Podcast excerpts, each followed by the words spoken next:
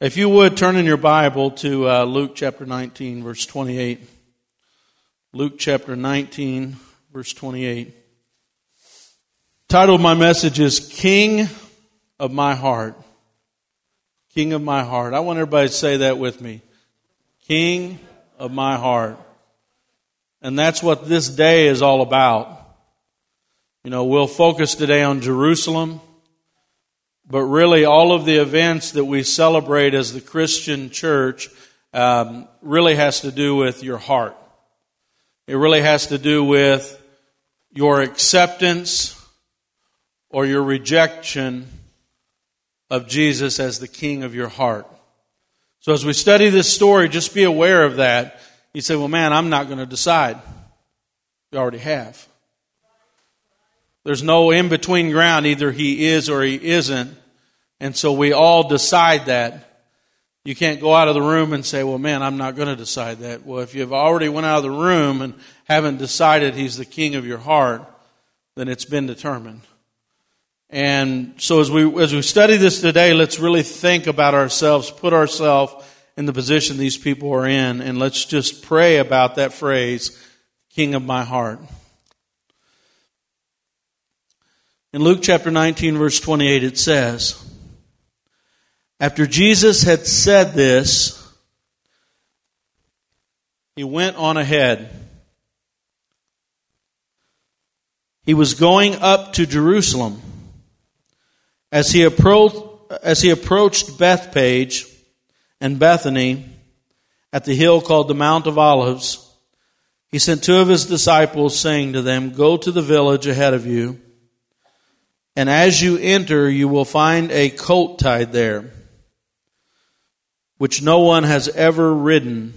Now, in the other Gospels, you, you, you find out, like in Matthew mentions, that not only is it a colt that has never been ridden, a really delicate, gentle, um, unassuming colt that is, you know, um, there, but not only that, but that he actually led the mother with it because the colt really couldn't lead itself. It had never been ridden. So Matthew mentions more details about it. It wasn't just a colt. It was a colt and his mother, which kind of had to lead him around. Okay. So he says, go untie the colt. Untie it and bring it here. If anybody asks you, why are you untying him, tying it, tell him, the Lord needs it. Now, just imagine you've got the, you're the owner of that uh, colt and his mother, and they just come into town and uh, we're going to take this tied up and it's your property. And he says, uh, "Why are you doing?" He said, "Well, the Lord told us uh, that He needs it." And now one of the other gospels says that uh, they told him they'd bring it back later. You know, so you see, they take it, but they said, "We'll bring it back later." The master needs it. He goes on and he says. Those who were sent ahead went and found it just as he had told them. As they were untying the colt, its owners asked him, Where are you untying, Why are you untying the colt? They replied, The Lord needs it. They brought it to Jesus, and they threw their cloaks on the colt and put Jesus on it. As he went along, people spread their cloaks on the road. Do you see the picture here? They throw their coats on there, which, why are they mentioning this unless it's symbolic of something? And then the people who are pilgrims who are basically all heading to Jerusalem to celebrate the Passover, there's large, large crowds of people. And they're all heading the same direction as they are on the pilgrim's route to go celebrate in Jerusalem the Passover. And so the people all start throwing their coats on the ground. And he's trotting over the coats as he's, as he's going to Jerusalem on this colt. When he came near the place where the road goes down to Mount of Olives, the whole crowd of disciples began joyful, joyfully praising God in a loud voice with all the miracles they had seen. Blessed is the King who comes in the name of the Lord. Peace in heaven and glory at the highest. Some of the Pharisees in the crowd said to Jesus, Teacher, rebuke your disciples. They're saying, tell them to stop saying that. Tell them to quit calling you the one who comes in the name of the Lord, the Messiah. Tell them to stop.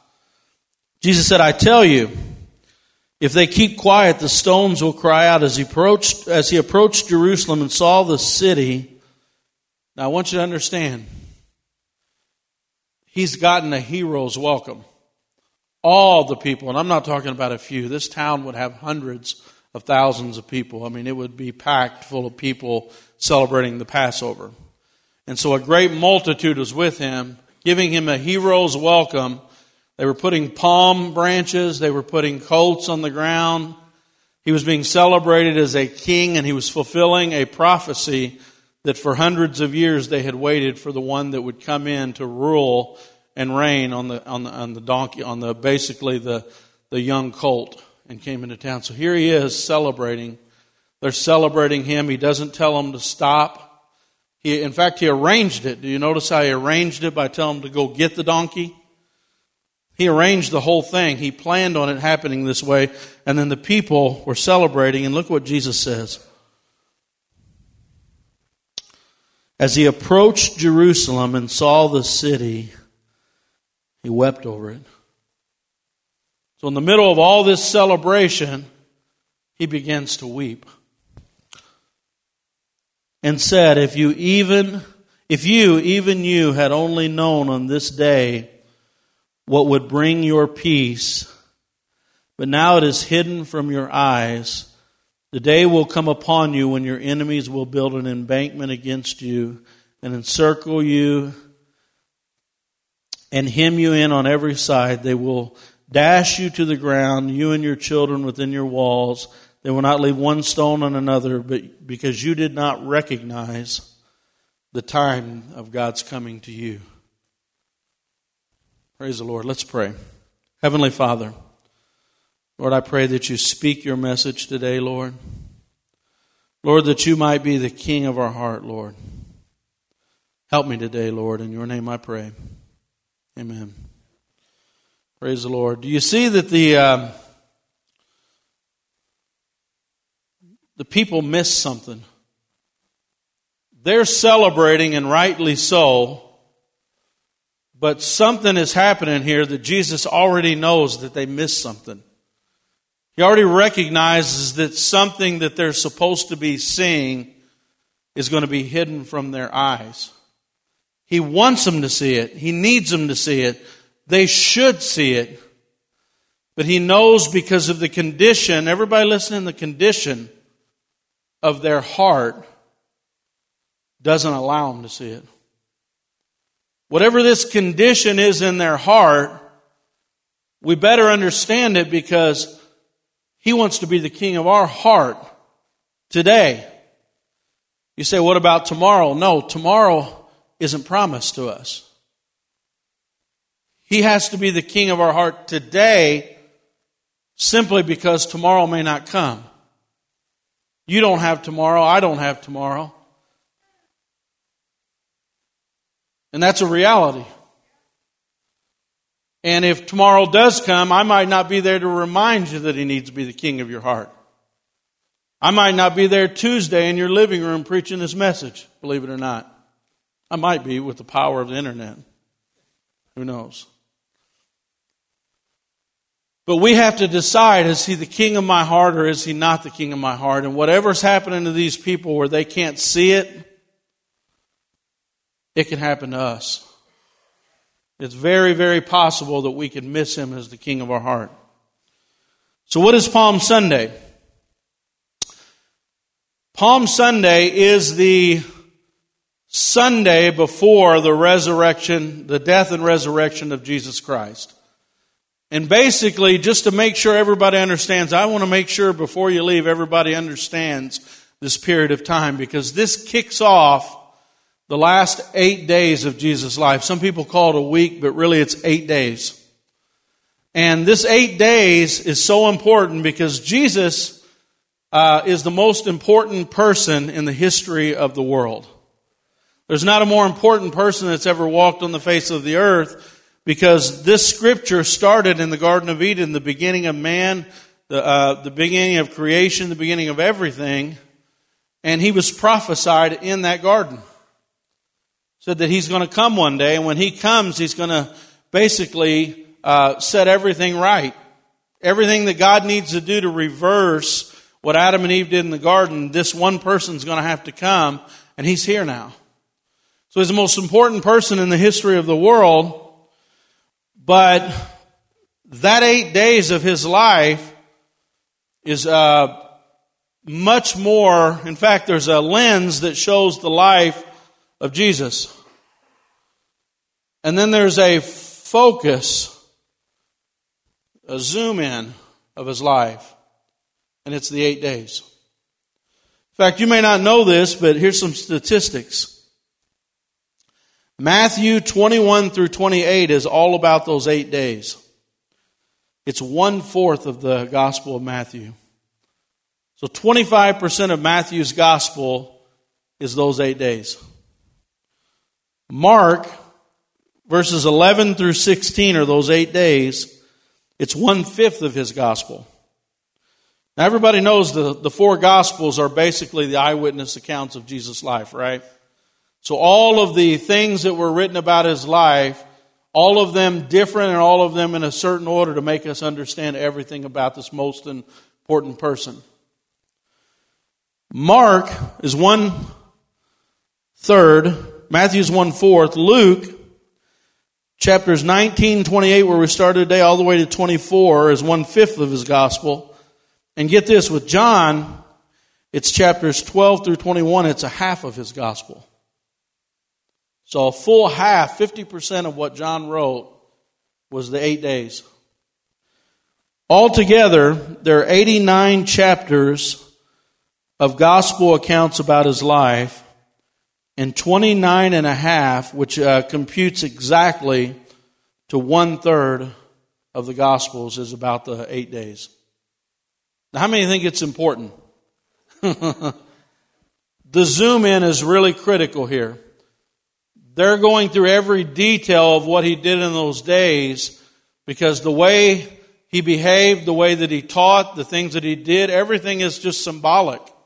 It's something, some type of message that he's trying to send to everybody about his kingdom. He's trying to explain how his kingdom works. He's trying to explain what his kingdom's going to be like. And, and so as he begins to do this, he gives something real interesting in Luke here. Right before we see 1928, and he asks him to go find the donkey, the colt, that he can ride in on, he's uh, heading toward uh, Jerusalem and he stops. And how many remember the story about the sycamore tree? And there was this little tax collector up there, and boy, he was filthy rich. He was really rich, and he was hated by the people. And they were hated by the people. They were considered to be very tightly associated with the Roman government, and they were considered to be kind of traitors, and they kind of blackmailed the people a lot and, and, and took a lot of money that they really weren't entitled to, and a lot of people didn't like him. And Jesus is going through, and and um, he sees the little guy, and he was little. Specifically says he was very little. He was so short he couldn't see over the crowds. Just to tell you again how many crowds of people were going through with him toward Jerusalem. Okay, this little guy couldn't see. So, being um, as intelligent as he was, which he was a very intelligent person probably, he climbs up in a tree just to get one look at him. And this is what's beginning to happen with Jesus. In fact, John, right before the triumphal entry, says that um, it wasn't too long before that he had raised a man from the dead. His name was Lazarus, and Lazarus lived in Bethany, which is two miles from Jerusalem. So it said that the crowds were even bigger than they had ever been, even for Passover, because everybody wanted to see Jesus and they also wanted to see Lazarus. And then he puts another note in there that the chief priests were trying to kill Lazarus too. Because they wanted to try to cover up all the great things that Jesus was doing because everybody was just going crazy. He said there was a stirring in the city. The city was all stirred up. And so just imagine, I know it's hard to do, but two miles from here, a man was raised from the dead.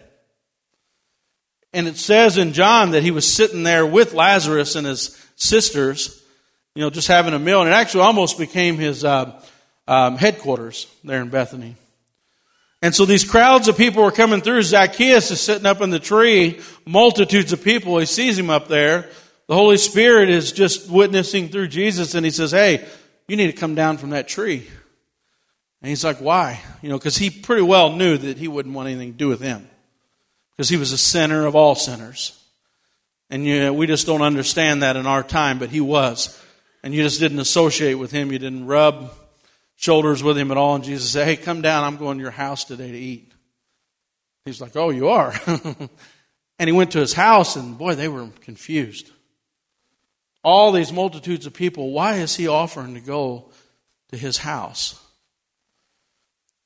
And he says, I came to seek and save the lost. That's why I'm here. Because evidently they were confused about why he was there and why he was heading to Jerusalem. And then he says,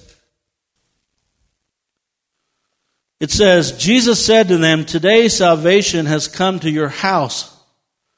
Because this man too is a son of Abraham. For the Son of Man came to seek and save that which was lost. Then he says, While they were listening to this, he went on to tell them a parable because he was near Jerusalem and the people thought that the kingdom of God was going to appear at once. Do you see where they were confused? Jesus already knew that they thought, as I go to Jerusalem, I'm going to establish my kingdom right now. And he knew that was wrong. And they're writing it in hindsight in this gospel because they knew we all believed that. You understand what's happening? Because something happened here. In fact, as you begin to look at the, uh, the events that happened during this eight days.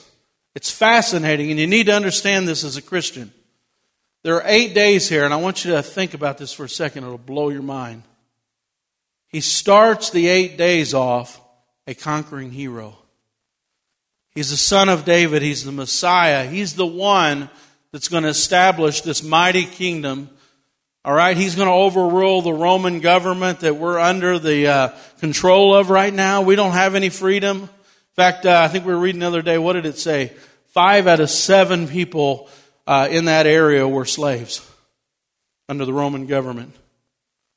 They were under the control of the Roman government. The Roman government made sure at every turn to let them know because the peace of Rome was a big deal.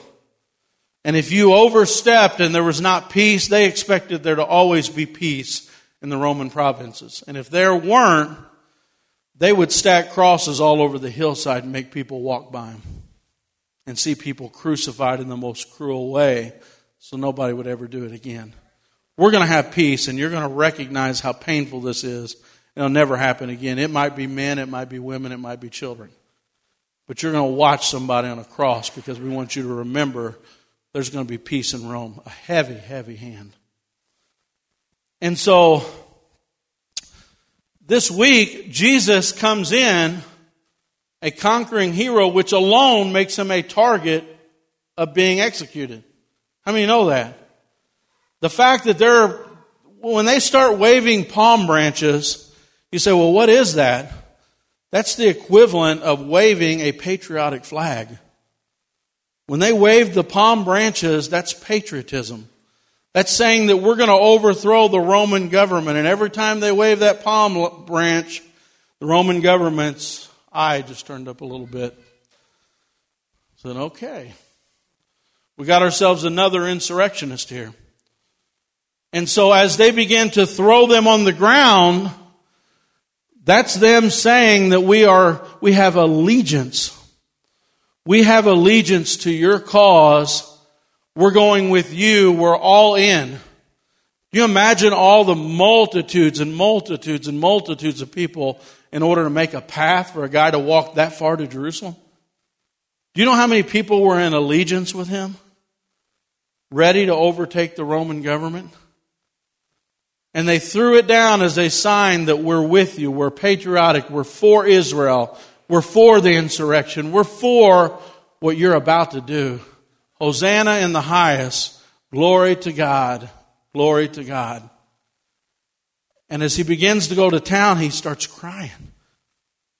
Why is he crying and everybody else is ready for insurrection? Because he knows something they don't. He sees something they don't see. Something's hidden from them that's not hidden from him. And so as he begins to head to town, I want you to think about this. Five days.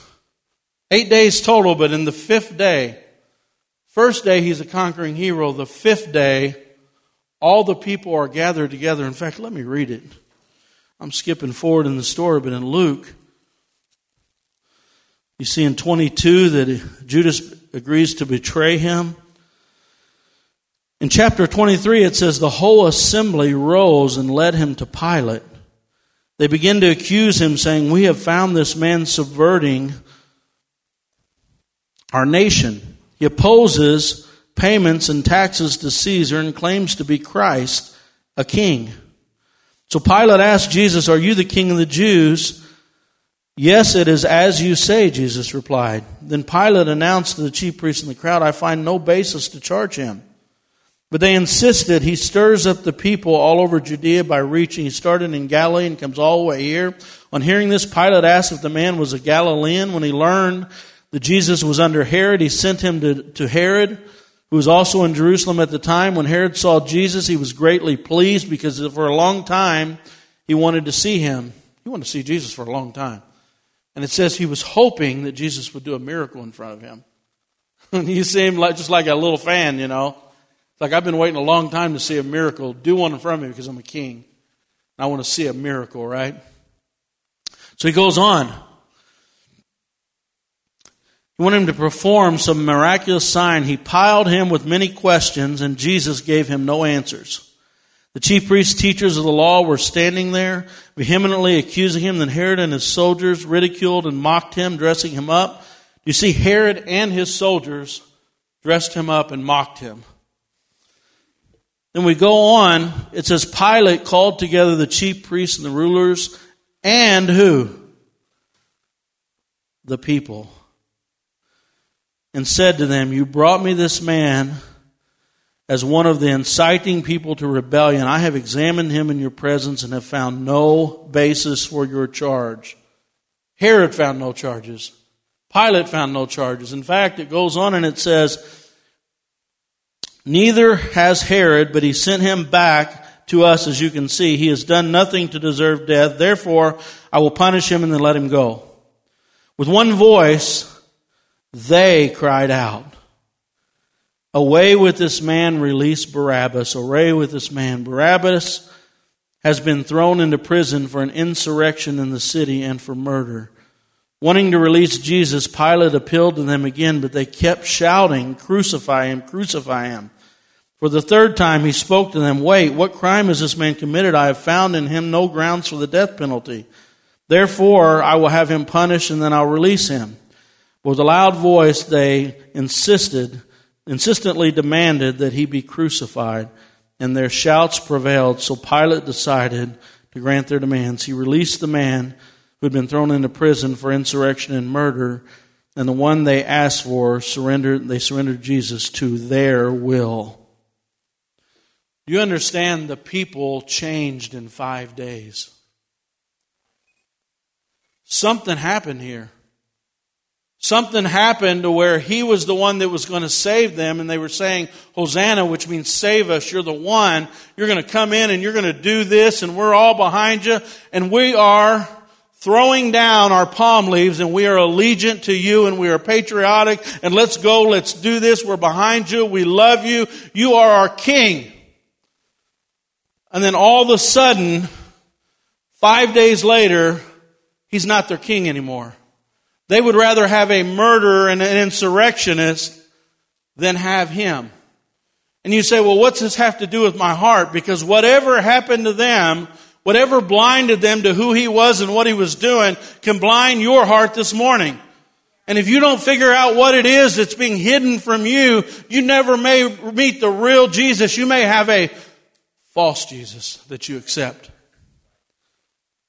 Because here's the thing Barabbas' first name was Jesus.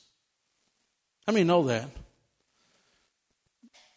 It's a fact of history that his name was Jesus Barabbas. Barabbas means uh, son of the father. They believe his father was a rabbi. His name definitely was Jesus, but they didn't put it on there out of respect for Jesus. They didn't put it in the text. So you have Jesus, and you have Jesus. Make a choice. So, what did they want when he came into town? Let's put that on the side burner for a second. Let's look at some of the events that happened as we come in here. Jesus had intentionally staged his entry into Jerusalem, correct? Intentionally allowed it, he intentionally staged it. But it wasn't the only procession that day. Did you know that? Do you know that his procession wasn't the only procession that went into town that day? In fact, it was a very well known fact that if the Jews were going to get rowdy and want to overthrow the government, which they had done so many times in the past. They had so many people rise up and say that they were Messiah. That so many people rise up and say, we're going to grant, we're going to win independence for our nation. That the Romans were always on high alert when it was Passover time. So the Romans, many years earlier, under um, the original Herod, the father of this Herod, they had originally built a fortress right on the temple grounds. It was the Antonia Fortress, and it was named after Mark Antony. Mark, and, and, and that fortress was there specifically to make sure they didn't get unruly. So the other procession that happened in that day happened in the opposite end of town and came to the temple. Jesus came from the other side. I don't know if they could have happened at the same time, but history shows it was the same day. And so, what the Romans would do if you were a foreign power and you wanted to make sure that they didn't get unruly, how would you do that? You would make sure you intimidated the people. So, the Roman procession was different. In fact, every other leader that came in to destroy a foreign power approached that in a different way. In fact, Alexander the Great, who believed himself to be a god, his mother had told him his whole life he was a god. And when he was a young boy, his father, Philip of Macedon, had bought this massive horse. In fact, it had been bred specially, and it was the biggest horse they'd ever seen. It was massive. But the problem was that it was so stubborn and so strong that nobody could ever break it. And Alexander, as a boy, as the legend goes, which most of it's probably made up, I would think, but as a boy, Alexander was the only one that could break that horse. So when Alexander, uh, 370 years earlier, came through that region, boy, you feared Alexander. I mean, look at that massive horse. And that horse in battle was a knowing horse. I mean, it had instincts of battle, it had instincts to run, had instincts to go into the battle. Well, the Romans were similar to these great conquerors of the past. They wanted to really intimidate him. So when they came through town, Pilate had all of his Roman guard with him. In fact, they didn't normally have a large presence in that particular fortress. But at certain times of the year, they would bring everybody there. Kind of like the fall festival, right? Normally, there's not a lot of police on Franklin Street.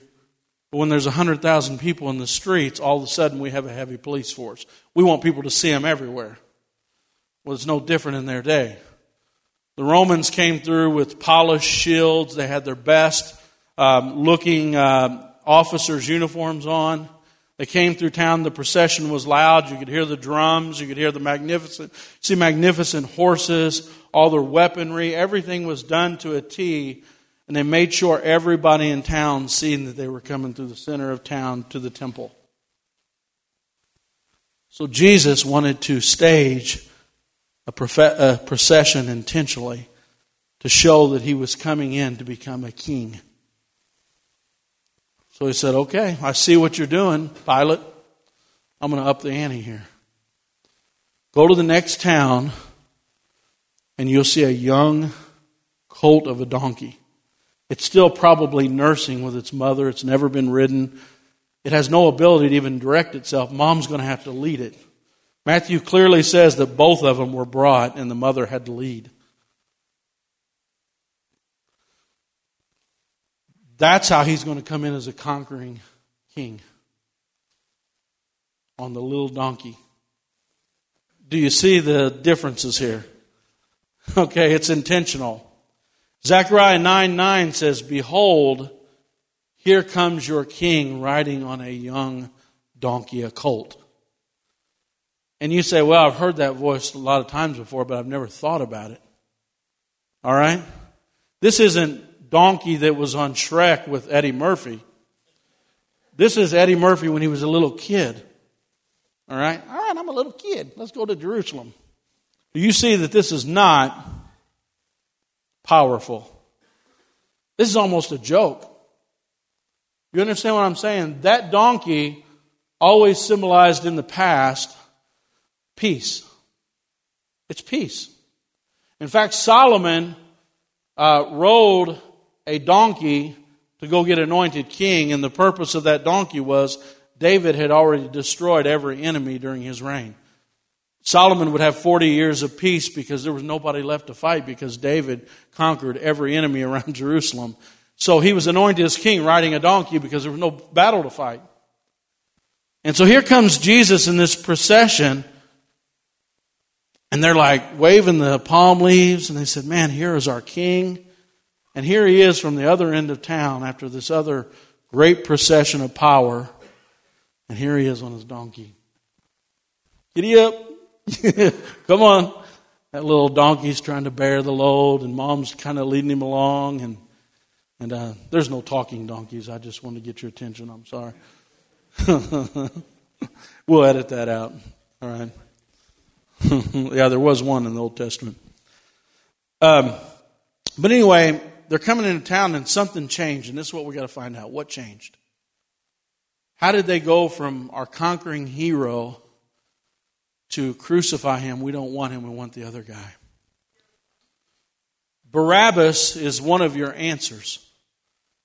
Barabbas begins to reflect the heart of the people because they said, Give us Jesus Barabbas and send Jesus away to be crucified.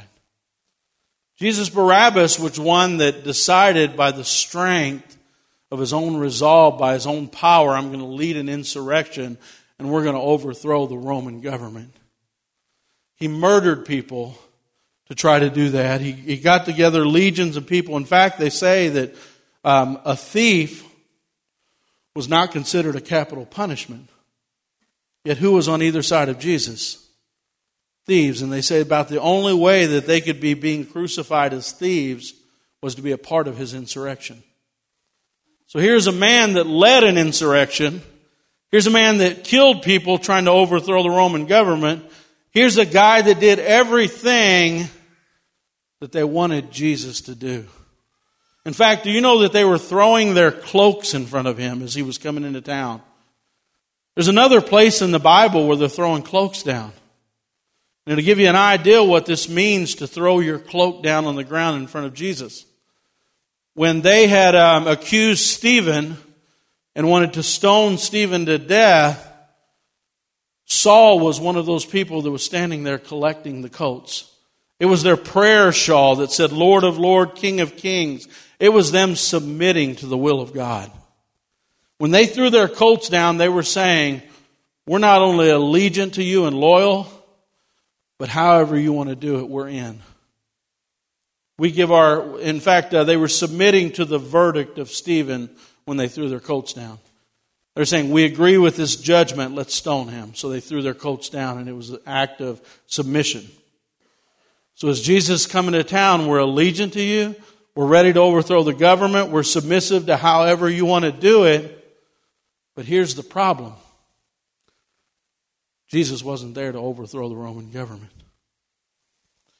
Jesus knew what God had called him to do. Jesus knew, I'm not marching into a battle to overcome the Romans. I'm marching to death. I'm going from here straight to that cross and I'm doing something totally different and you don't even know what I'm doing, but when you figure it out, you need to know that what I'm doing is much more important than what the Roman government is doing. And if you want to follow me, you better figure out what I'm doing because Jesus had three things that I wrote down here. He had, he had a different way, he had a different enemy, and he had a different throne. A different way, a different enemy, and a different throne. And whatever it was, it was hidden from them. They couldn't see it, and they didn't want it. And he's going to come into your life the same way. He's going to come in gently on a donkey. He's going to come in very gently and try to be a part of your life. He's going to come in as the Prince of Peace, the King of Kings, the Lord of Lords, and he's going to come in gently. But the Bible says that there's going to come a day in Revelation 19 and Isaiah 63. It says he's going to come in on a charger, a white horse, and he's going to execute judgment and every enemy will be shattered. That's who they thought was coming that day. In fact, they were so confused. Commentators will look at the triumphant entry and they will say, why are there elements here of the, of the feast of booths and tabernacles? That's a fall feast. Why are they showing signs of celebrating the fall feast in the springtime? Like some commentators will say, well, maybe Jesus died in the fall because they're doing things here that they do at fall feasts. Because the Feast of Booths, the Feast of Tabernacles, is when God establishes his kingdom on earth. There was a certain way they were building those leaves as he was moving that indicate they were celebrating a Feast of Booths out of season. They were mixing, you know, some things together, some elements here. They fully expected this to be the day he establishes his kingdom, and when he didn't do it, they were brokenhearted. In fact, I wrote this down. What happens when you have an appointment and you show up and it has not happened the way you expected? Have I ever had an appointment? Hey, we're going to meet noon on Tuesday. And there you are with bells on, waiting to meet on Tuesday at noon. And the person doesn't remember the appointment. Now, what you have is what's called a disappointment. And so, a lot of times when we receive Jesus as the King of our life, we have all kinds of appointments set for Him. He's going to do it this way. He's going to do it that way. He's going to do it this way. I'm going to be victorious. I'm going to succeed. Everything's going to be perfect. And here's the prayers that we pray God, if you will do this, I will serve you as my King. God, if you will do this, I will serve you as my king. I don't know how many people have been bitter their entire life because somebody was sick and God didn't heal them at that moment. Or I wanted a job and God didn't give it to me. Or I was in trouble and God didn't get me out of it. We have appointments that are set, that are set by us and us alone and God's not a part of that appointment. And when it didn't happen, we had what's called a disappointment. The appointment was dissed. You ever been dissed on an appointment? And they were shattered. They didn't know how to deal with disappointment. He came in a different way and they didn't understand it. He came in a totally different way. His ways were higher than their ways. We've already had one leader after another. In fact, 160 years before this event, the Maccabees came in and did what they were hoping would happen again. The Maccabees, led by Judas Maccabeus, who was called Judas the Hammer. And the Maccabean revolt overthrew the Syrian control of Israel. And the Maccabean revolt was a disaster. Mark it down if you're taking notes. It was a disaster for Israel. They brought in a uh, the family, the, the other brother. Dad died immediately in the revolt. The brother was around for a while, but then another brother named Simon became their king and their high priest. That family was bought by the Roman government. That family ended up becoming the Sadducees who ran the temple. And you say, well, man, what was Jesus like when he came in? He, what, what did he do to deserve that execution? What he did was he was breaking up all the results of the Maccabean revolt, which is what they wanted again. They became, they became profiteers of the temple. First thing he did was walked into the temple and he said, Hey, look at this temple. This was supposed to be an, a, a house of prayer for all the nations. And in the area called the area for the Gentiles, which I want to Gentiles to draw close and love me, you're selling things. And he said he began to turn over their tables. This is the Maccabean family that's in the temple. They're Sadducees now. They own the high priesthood. They own, at one point, they were king and high priest. And he starts turning the tables over. Not only did he turn the tables over, he found anybody that had merchandise. They were, they were, they made a big business out of selling animals for sacrifice. And they were selling like, hey, you know, I've been to the temple and all I got was this t-shirt. You know, they were selling all these things in here. Maybe not t-shirts, okay. Maybe it was like in the form of a robe or something. I don't know. But they were selling merchandise and Jesus actually stopped. This is a 30 acre complex. He turned all the money changers' tables over uh, he began to stop anybody that had merchandise and he told them to drop the merchandise and get out. You think he was being popular? He wasn't just going through saying, Peace, man. Peace, dude. He was upsetting the system. He came in and began to cleanse the temple. And they were saying, Rise up, be our Judah, the hammer.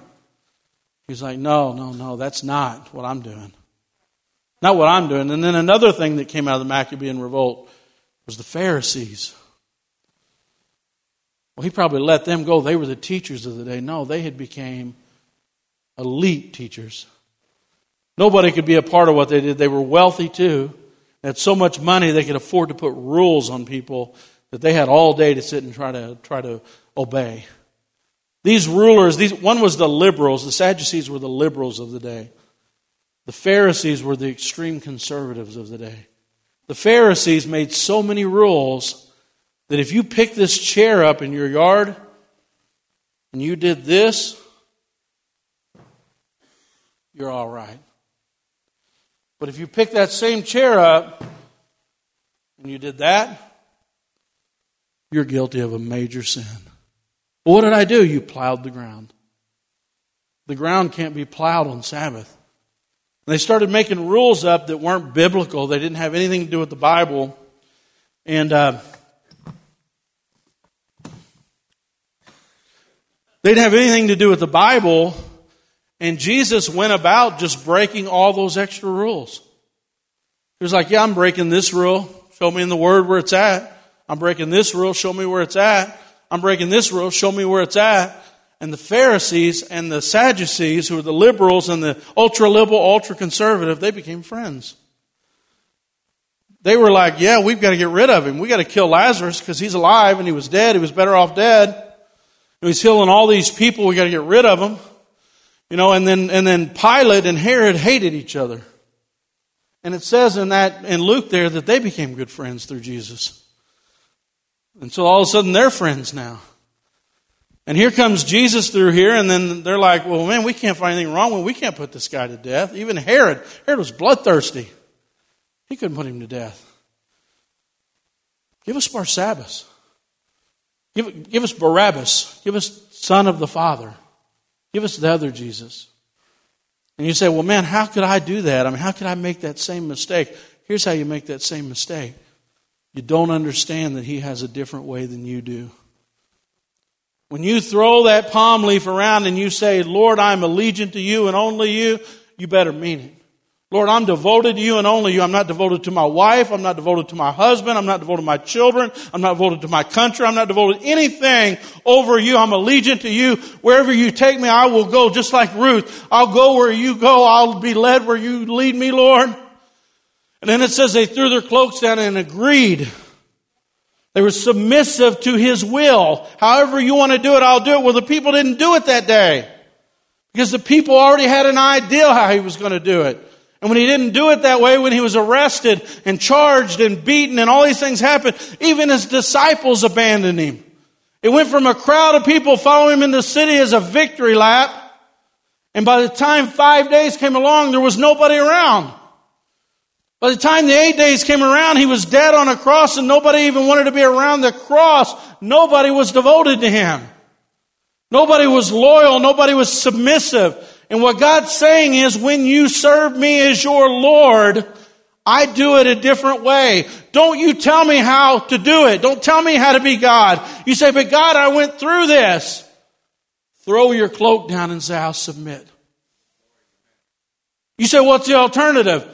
Give me the other Jesus, the power Jesus, the one that does it with his own strength, the one that overcomes her, the one that sends to bring power to himself. Are we submitting to the real Jesus or are we saying, give me the other one? And God's saying, I do it a different way. And so Jesus has a different way. He had a different enemy. They were squarely looking at the Roman government and all of their enemies, right? The common people were looking at the Sadducees and they were tired of it. They're looking at the Pharisees and they were tired of it. The common people really wanted Jesus. And they had their eyes set on becoming free and having a Davidic kingdom again and a Messiah. But Jesus' eyes weren't in the same place as them. Jesus was looking at the cross and he knew the cross was his portal to hell. So they're looking at the Roman government in this present world. They were so in love with this present world, they didn't care about the world to come. And Jesus was saying very clearly, I'm here to seek and save the lost. You think I'm setting up a kingdom on earth. But I'm here to save the lost. So as he's marching toward the cross, he's thinking about what's going to happen, and he knows every single prophecy is only fulfilled with the cross, only by being a suffering servant, only by dying and going to hell can he deliver everybody from hell. And so he's squarely focused on the cross. He's on a death march. They're trying to set up a kingdom.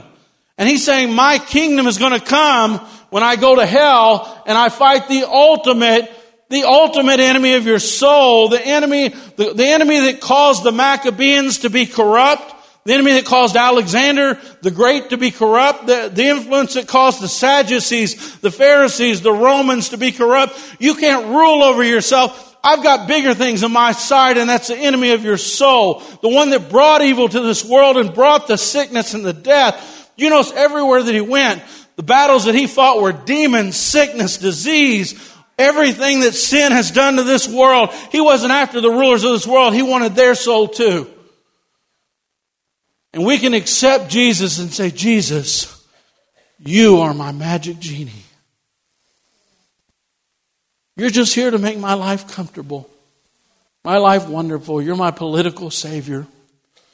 We're going to make it a heaven on earth.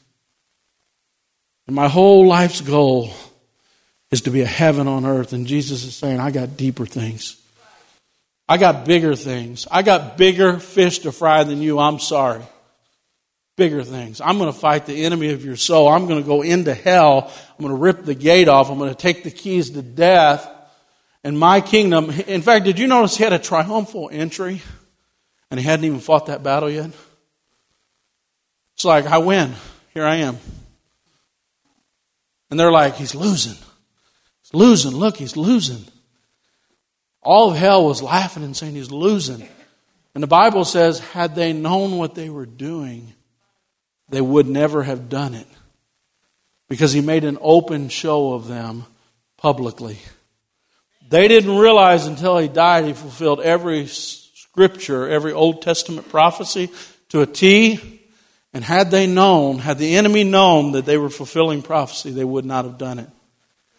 And then, had they known that when he dies, he goes to hell like everybody else, hell was invincible. Hell was not vulnerable to attack. Nobody could go to hell and even attack the enemy because the enemy had the keys. There's no way that you could come against that enemy unless one dies who is without sin. Oh, I'm getting excited too. That guy wants to start shouting. Only one guy could come in to hell and release them. And when the enemy found out, what do you think that was like? Like, he's dead, he's dead. And they're like, here I am. He's like, they're like, what are you doing here? I died. And all those people that had been righteous their whole life were in a compartment there. And there he was in hell. And David said, God will not allow my soul to corrupt. God, God will not allow my soul to, to um, rot in hell. God will deliver me from the depths of hell. And here was Jesus Christ fighting a battle much bigger than the Romans, the Romans. Jesus had said 10,000 angels any moment could have said. But the bigger battle was every demon. In fact, it's, it's amazing. I, I could go into. I'm not going to go into another thing, but it's what he did the battle that he won that day, there's never been a military leader that's ever accomplished what he accomplished in one day. The power over sin, sickness, death, everything. He established his kingdom. So he had a different enemy. And the last thing, he had a different throne. Had a different throne. Do you know that he walked right in in the way that all of it's written is? a coronation of a king, and his throne looked like a cross. You say, well, how do you know it was his throne? Because there was a thing over the top that said, King of the Jews. And it says, If I be lifted up, all men will be drawn to me and saved. Came in on a donkey didn't try to intimidate, didn't try to show his power, just came in and simply said, I win. Goes through town, takes all the punishment of every wicked person, takes the blow from everybody that wants to harm him, everybody wants to hurt him. He was beaten more than man, any man had ever been beaten. He was unrecognizable. The Bible says he was marred more than any man had ever been marred, had been beaten Everybody had done everything they wanted to do to him.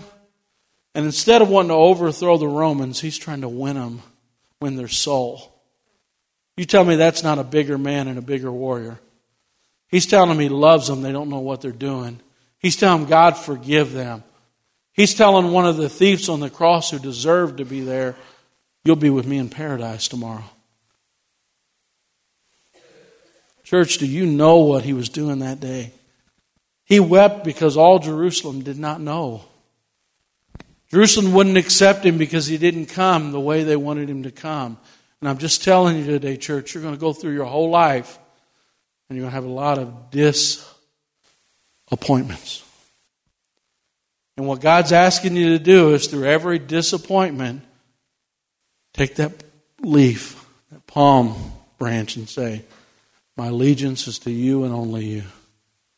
Take your coat, which is your prayer shawl to them, their outer garment, throw it down and say, I submit to your will. Whatever you want to do, however you want to do it, do it. And if you'll do that, you'll accept Jesus as the king of your life, and you won't receive one who's not a king, which is Barabbas. He's a symptom, he's a he's a symbol of a selfish person that's fighting for himself. He's a symbol of, uh, of really the enemy of her soul. Barabbas is the alternative Jesus that a lot of people accept. And what do you think happens when they accept that Jesus? Soon as it doesn't happen the way I want it to happen, I'm going to reject him. You ever seen somebody who was so angry at Jesus Christ? If you even bring up his name, you just see, oh, oh, grit their teeth. I don't want to hear that name. And it's because they serve the wrong Jesus. They got a disappointment. I promise you that's what happened. They thought they wanted to serve Jesus, but then they got a disappointment. They had an expectation of their own that wasn't fulfilled. And they said, Crucify him. Crucify him. He needs to die. He needs to die. He needs to die. Why would they do it? Does it make any sense? We love him. He's our king and now let him die. Let him die. Crucify him. Get him out of here. I don't want to hear that name. I don't want anything to do with Jesus Christ. I don't even want you to say it. Because they didn't know. They had no idea what he was doing that day. Praise the Lord. Stand on your feet. Praise the Lord. As the worship team comes up here, I'm just going to ask you the best way to celebrate Palm Sunday. Wave those palms say, well, we don't have palm trees. We got palms, don't we? Wave those palms and say, God, my allegiance is to you and your kingdom and your kingdom only. There's nothing bigger than your kingdom, not my family, not my friends. Nothing, Lord God, is my allegiance is to you, Lord, the way you want to do it, not the way I want to do it. And then take that coat and say, God, I submit myself to you no matter what disappointment comes my way. Church, it doesn't matter. We're in a short period of time here. We're in a life is like a vapor. It's not going to be very long. And all God asks us to do is stay submitted to Him through all the disappointments. Can we do that? Every disappointment, you say, what kind of disappointments? They're going to be, they're going to be difficult. They're going to be really hard disappointments in life. How many know that to be true? But what we're saying is, He's my King. He's my Lord. His plan is better than my plan. His better is better than the plan I had in my mind. And I submit myself to Him today. If you've never given your heart to the Lord, I want you to find me. Find me after the service and privately. I want to pray with you. I want to lead you to the Lord. But if you've served the Lord, if you love the Lord, if He's your King no matter what, I want you to begin to worship Him.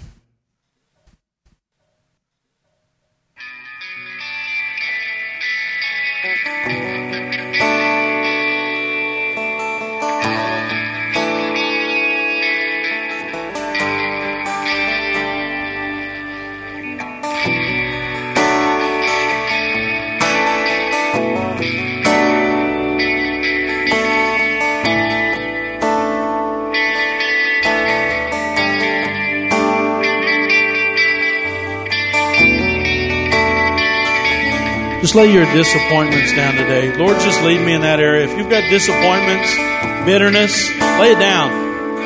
Just lay it down and say, God, I submit to you all my disappointments.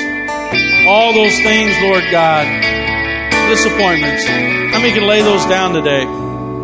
Disappointments, Lord.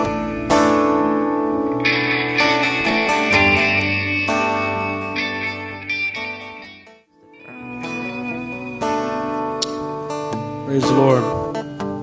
As I close today, I want to read you this. In Luke chapter 23,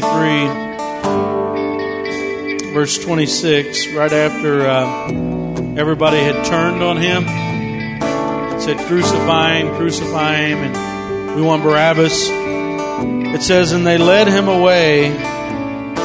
They seized Simon the, from Cyrene was on his way in from the country and put the cross on him and made him carry it behind Jesus. A large number of people followed him, including women who mourned and wailed for him.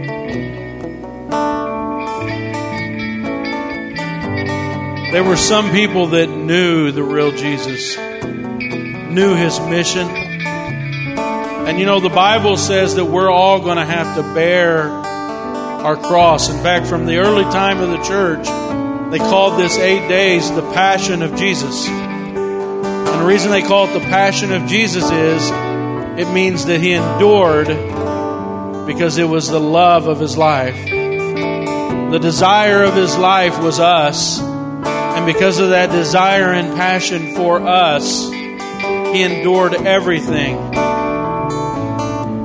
and so the triumphant entry is the beginning of what they call the Passion of Jesus. And you know, we're called to have that same endurance. We're going to have to be like Simon who carries that cross and endures because of our love for him. He carried it, and think about this procession. Maybe you've never thought about it before, but he's carrying it for Jesus this whole crowd of faithful people are still following. That's what I want to be. That's where I want to be on that day. If I were there, that's where I would want to be. I don't want to be the ones turning on him. I want to be the one that knows I have to endure because I love him. Some of you are going to carry that cross through your workplace. Spiritually, you're going to have to endure some things, some disappointments and you're going to have to endure it for your passion for Jesus. Some of you are going to carry it at school. Some of you are going to carry it around your family, but God has called us to endure the cross like Christ did. Praise the Lord. Hallelujah. Let's pray. Lord, bless them today, Lord God. Put your spirit upon them, Lord God. Father, I pray for revelation of who you are, Lord. Lord, pour your spirit upon, upon this church, Lord God, in a mighty way. In your name I pray. Everybody said,